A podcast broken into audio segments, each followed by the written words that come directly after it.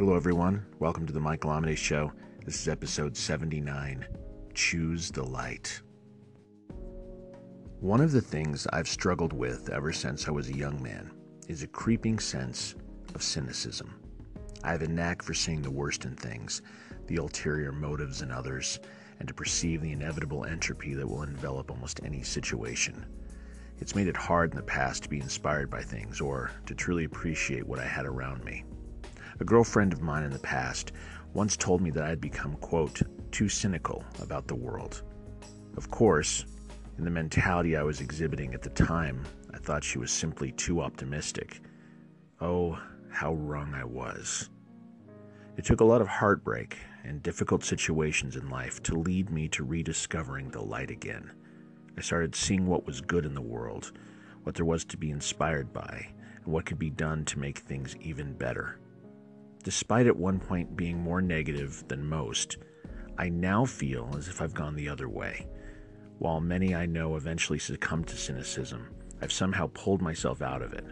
I've allowed myself to become moved, shockingly enough. It's one of the things I'm most proud of.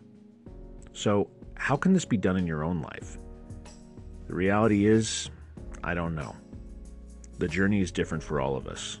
But if I was a betting man, I would say that it has a lot to do with accepting your injuries, your scars, accepting that while there might be darkness in the world, there's also a whole lot of light in it too. And in the end, it's what we focus on that fills our life. I choose inspiration. I choose creativity. I choose connection. I choose love. Above all, I choose light.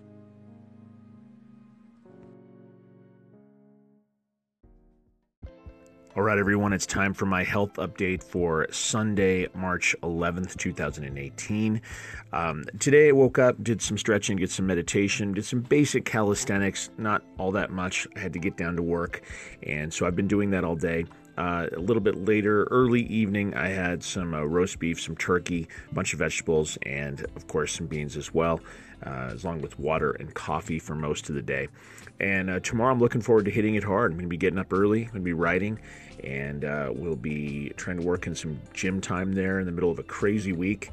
This week will be a, a big practice in me keeping my energy up. It's going to be a really long, trying one, and I will, of course, keep you updated as we go on. What about you? What are you doing to better your health, your own physical state as you go through your day? If you're interested in finding out more about me, you can find me at michaelamidei.com. If you find yourself being creative with poetry, lyrics, short fiction, consider listening to my radio show, World Poetry Open Mic. We broadcast every Friday at 8 p.m. Mountain Standard Time. You can find us at worldpoetryopenmic.net. But until next time, which will be tomorrow, keep living authentically and keep living creatively. Thank you for listening.